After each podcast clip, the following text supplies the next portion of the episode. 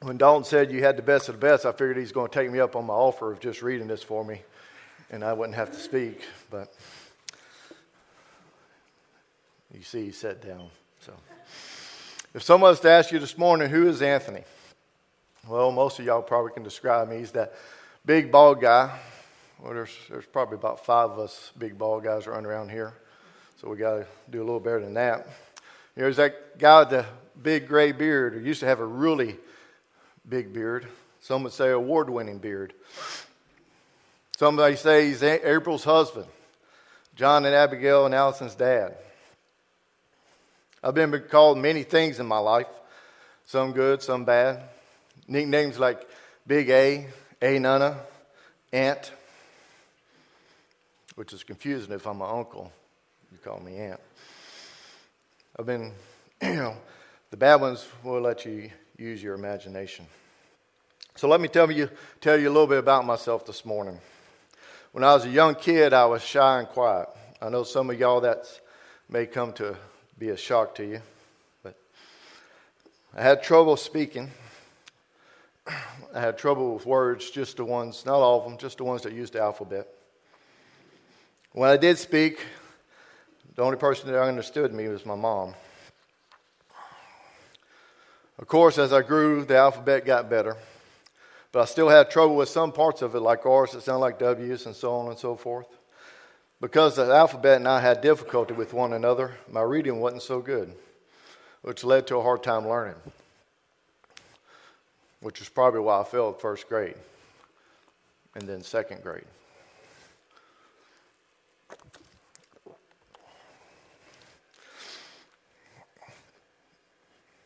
I struggled with not only reading but spelling.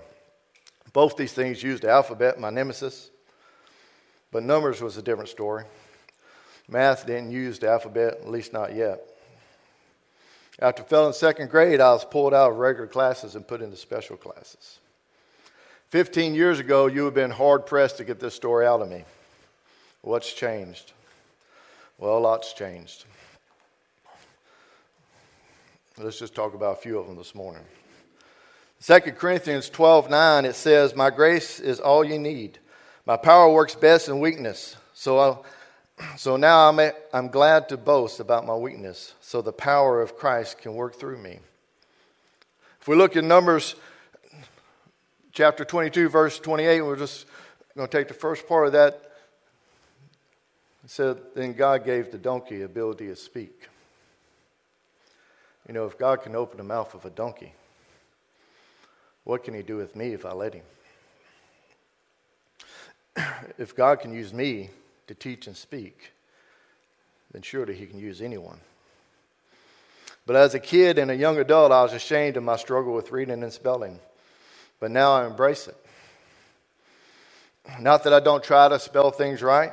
As hard as I try, sometimes me and Google just don't get along. So much so that not long ago, my wife tells me I can't add new words to our dictionary because we shared the same Google account. I was like, I ain't adding new words to our dictionary. She goes, Yes. Every time you hit that check mark, you're telling Google to take that new spelling and put it in our dictionary. I simply so I simply said, Well, I thought I was just saying, okay, I know it's spelled wrong. Let's use it. Go on about our business. So then we spent the next few minutes of me trying to speak to Google and Google trying to understand me. It was quite hilarious.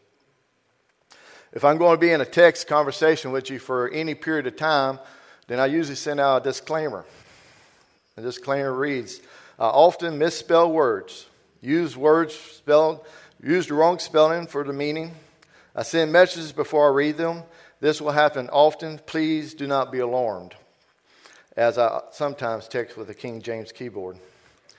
I also send out texts with words left out. I say them in my head, but my fingers refuse to type them. Please be advised and take necessary steps to fill in any holes I left in my text. And if you can't make any sense of it, just send me a question mark. Some of y'all have gotten that, that disclaimer. Let's look at a, a disclaimer Paul gives us in 1 Corinthians about God. Chapter 1, verse 25, it reads, For the foolishness of God is wiser than men, and the weakness of God is stronger than man. In the context, verse, starting at verse 18, Paul is talking about talking about the salvation through Christ on dying on the cross and his resurrection. But I tell you, when I got to that verse, when I got to verse 25, I had to stop, hit the brakes. And I said, What? Did Paul just say God was foolish? Well, no. After reading it a second time, I realized that many times I've called God foolish. We'll get back to that in a minute. As a kid, I remember being brought to church. Probably my normal, quiet self for the most part. I was a good kid. I didn't cause any trouble on my own.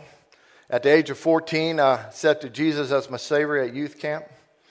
I know this because I remember at the very moment I accepted Him, I felt His Spirit come over me. In Acts chapter 2, verse 38, Peter tells them, Repent and be baptized, everyone, for the name of Jesus Christ, for the forgiveness of your sins, and you will receive the gift of the Holy Spirit. I remember receiving that gift because there have been many times in my life that I questioned that moment if I was saved, but He always reminds me of it. So I was saved. Now what? Well, that was the problem. I didn't do anything.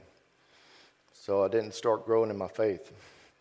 You see, I accepted Jesus as my Savior of who He was, the Son of God. I asked for forgiveness for my sins, but I never truly made Him Lord of my life. I never chose to follow after Him. I didn't choose to follow Him daily. We, look, we read in Matthew chapter 6, verse 24, it says, Jesus told his disciples, If any of you want to be my follower, you must turn from your selfish ways, take up your cross, and follow me. 25, it says, If you seek to hang on to your life, you will lose it. But if you give up your life for my sake, you will save it. We see in Luke chapter 9, verse 23, it echoes the same words. You know, somebody told me back then that I, I had to put in some effort. I missed it. I wasn't growing in my faith, and as a result, I stayed a baby in my faith for a long time. When you're first born into this world, you don't choose to grow, you just grow. You know, you don't choose to learn how to eat, you just eat. I've, I've learned both of those pretty good, right? I didn't learn it, I just I didn't choose to do it, I just did it. But as a Christian, you got to choose to grow. At some point, I wasn't being brought back to church anymore, and I wasn't choosing to go. Moving forward a little bit is July 8th, 1991. I was 19 at the time, and it was the start. There was the money, and it was the start of a terrible week for me. Every day, something bad would happen. Every day, to the point where towards the end of the week, I was like, man, if something don't change, I may not live past this weekend. Thinking to myself, I need, to, I need to find somebody to pray for me, not realizing, still being a baby in my faith, that I should and could be praying for myself. Well, I woke up Saturday morning, was on my way to work. At the time, I was living in Chorus. I was working at the feed store back then. I still am, I guess. You know, it's about a 30 minute trip. on my way, I I woke up for the third time because I drifted off to sleep. And this time I was headed, drifted to the left of the road, and I was headed straight for a mailbox in a ditch. And all I can think of in that moment was my friend's mailbox was made out of steel pipe and it's done totaled out three different vehicles from it hitting. So I jerked the wheel. I remember in that moment my truck just sliding out of the ditch and shooting across the road. Well, now I'm headed straight for the other ditch. I'm pretty sure I didn't even lift my foot off the gas. Well, my last plan worked so well, I did it again. Pull the wheel again. Slide out of that ditch, and this time when my back tire hit the road, it blew off the rim, just leaving two pieces of rubber on it.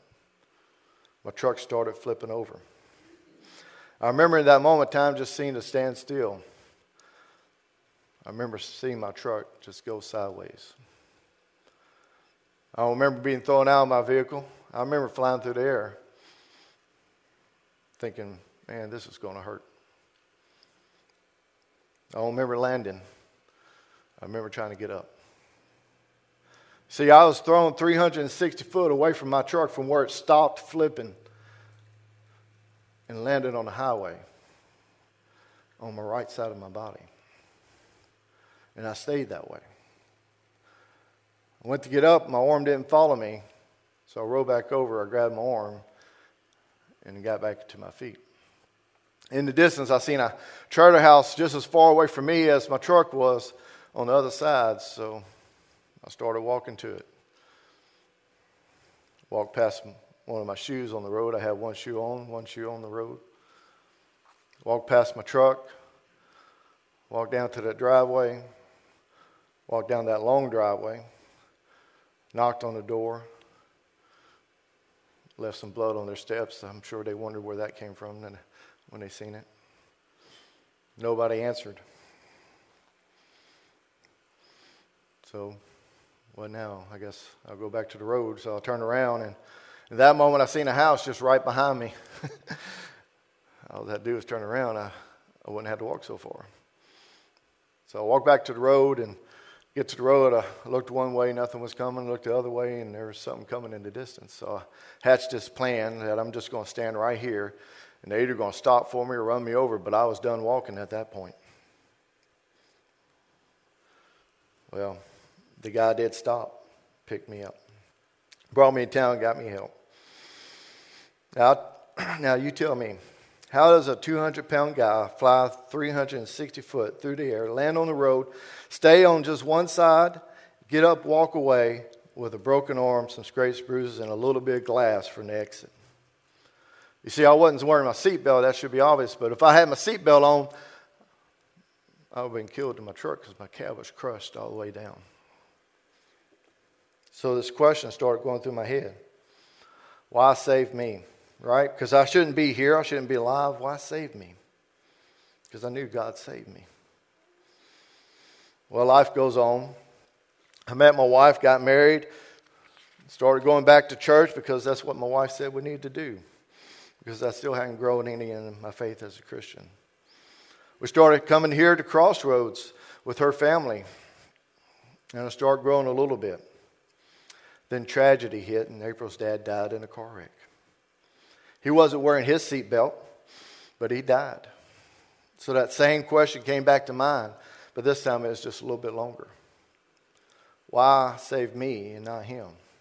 You know, at the time when I was in my wreck, I didn't have nobody dependent on me. I had no family, no kids, no wife. Nobody was dependent on me. Why save me and not him? Not longer after his funeral, we, it was just a little too hard to come here, so we went back to April's childhood church. But just a few years later, I found myself out of church again, not committed. Let's fast forward a little bit to Christmas of 2005. Some of y'all may remember that was the year of Rita. My mom called me late that night, the day after Christmas, and I knew it wasn't good. My mom never called me this late.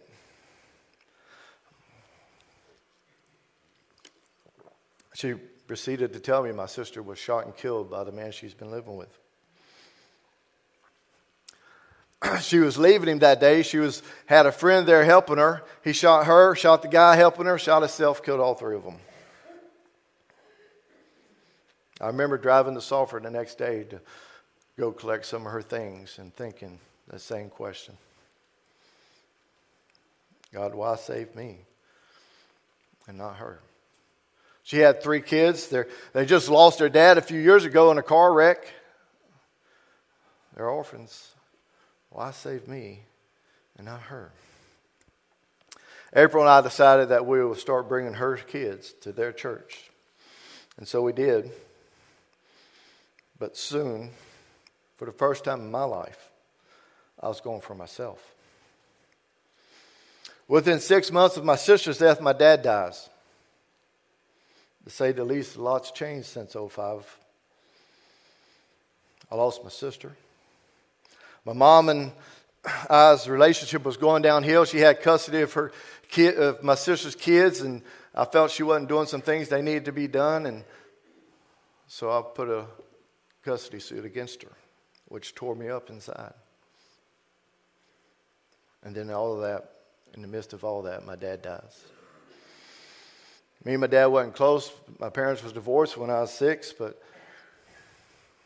you know, you don't lose a parent without it affecting you. My mom made some changes. I dropped the suit. And, you know, life went on. But this time, this time I was still growing in my faith, still going to church. Then one day I read this email from a friend of mine, sending to tell me about this new ministry that this just starting in our area, and they want people like me to go to help kick it off, help start it. Name of this ministry was Faith Walk. I was like, no, sir, you don't need me. No, sir. So I didn't sign up. I was too scared. Few of my friends went, and when they came back, I seen a fire in them. So, given the next opportunity, my curiosity overcame my fear, and I signed up. Not knowing what to expect, but I was weirdly excited. You ever been weirdly excited? That weekend impacted my life more than I would ever imagine. It was the start of a spiritual growth in my life that I've never experienced. You see, most of my life I've lived in fear, all kinds of fear. I was fearful people would think I was stupid because I had trouble reading and spelling. I was fearful of fitting in. I was fearful of speaking in a microphone. I would physically shake at the thought of it. My heart would pound like I just ran five miles in two minutes. That's, that's super fast if you don't know. Because I wasn't trusting in God's plan. Too many times in my life I was living in fear, not faith. It was at a faith walk weekend when I, for the first time, spoke these words Whatever you want, God. I love to say since then I, have lived that like that, but there's, there's times I take control back and I wind up in trouble spiritually. I need daily reminders of 1 Corinthians chapter 1 verse 25 for the foolishness of god is wiser than men and the weakness of god is stronger than men. Every day I need to be reminded that. That at my worst, at his worst, at his weakest, at his very worst, he's still better than my very best. But how often do we tell God he's foolish? God, you want me to do what? That's crazy. You know me, Lord. I can't do that. I can't pray out loud with someone. I can't pray in public. I can't do that, God. That's foolishness. I can't talk to that person about your son, Jesus. I'm no good with people. I can't speak in front of people. That doesn't make good sense. I'm not smart enough to teach anyone, God. How can I ever tithe? I can barely pay my bills. What have you said to God that says he's foolish? What about some examples in the Bible of, of God's foolishness? What about Noah in Genesis chapter 6? Do you think Noah was thinking this is foolish when God said, I'm going to destroy all flesh on earth? Oh, yeah, I want you to build this ark, put every kind, of every kind of animal on it, including lions and tigers. You think God, Noah was thinking, man, that's foolish. God, lions eat people. I'm 500 years old. I'm the slowest guy on that boat. Doesn't make good sense. Chapter 12 and verse 1, we find God telling Abram to go from his country of his family and he will make him a great nation. He said, Abram says, I'm 75 years old and have no children. It's foolishness. Chapter 22, we see God telling Abraham to go and sacrifice his son craziness, right? Chapter 37, we see God telling jo- giving Joseph a dream about his family bowing down before him. That's foolishness, right? That'll never happen. What about Moses in chapter in Exodus chapter 3 verse 11 we see Moses making same excuses we do. But but Moses said to God, "Who am I to, that I should go to Pharaoh and bring out his children of Israel, bring out the children of Israel out of Egypt?" Excuse after excuse after excuse. They won't believe me. They won't listen to my voice. That doesn't make good sense, God. I get tongue tied. My words get tangled. This is foolishness, God. Oh, Lord, please send someone else. Does this sound familiar? It does to me. What are you telling God about His plan for you with your actions or inactions? Maybe your excuse is, well, if you only knew what I've done. Well, we, we've all fallen short of God's glory.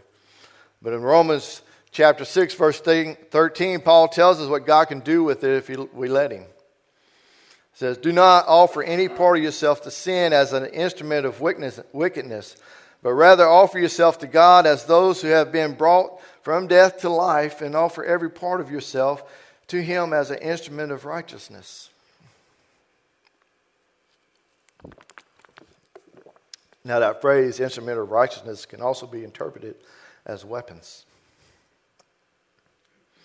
God can turn our mess, our shame, our pain, our guilt, our muck, our arms, our hands, our eyes, our good, or bad. He can turn all that into weapons, weapons of righteousness if we just give it to Him, allow Him to use it for His plan.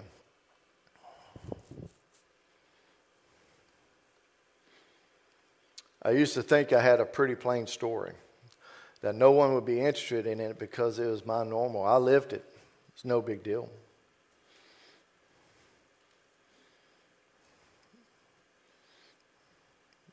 But what I've come to know is God can use my normal, my good, my bad, for weapons of righteousness. Foolishness, right? To turn my normal words into powerful ones for His plan, for His glory. A few things I wish someone would have told me grabbed my attention when I was a young Christian. One, takes a little effort in your relationship with Christ. Otherwise, you stay a baby, just pooping in your diaper, waiting for someone to clean you up and to feed you. Two, expect to be punched by the enemy every day. If you're, if you're ready to be punched, you can defend against it. You can be prepared. If you're not ready, you get sucker punched. Three, don't go it alone. Before the apostles were apostles, they were regular guys, which was called to be disciples, which was then called to be disciple, the disciple others. You should have somebody in front of you pulling you along, somebody a little stronger in their faith. You should have ones walking with you, next to you, because almost everybody has somebody following, whether you know it or not.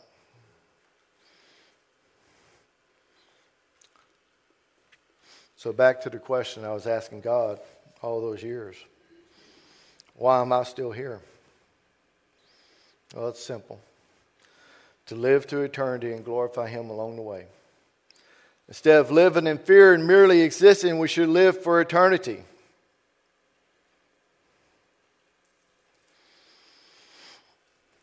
Just a few weeks ago, I listened to an interview of a CEO of a company. Not, not much of it, but a little bit. And the little bit I heard it made my heart ache. He said, We're here for the journey, and in the end, that's all we have. I thought, how sad. How sad is that? Well, thankfully, he's wrong. Thankfully, we have more than just a journey in Jesus Christ. Do you believe in Jesus? Are you growing in Christ? Or are you just along for a journey? Are you living by faith or fear? Are you living to eternity or just existing? Are you trying to survive? If only I can get to tomorrow. things will be so much better. That's just hanging on. We can do so much more than just hang on.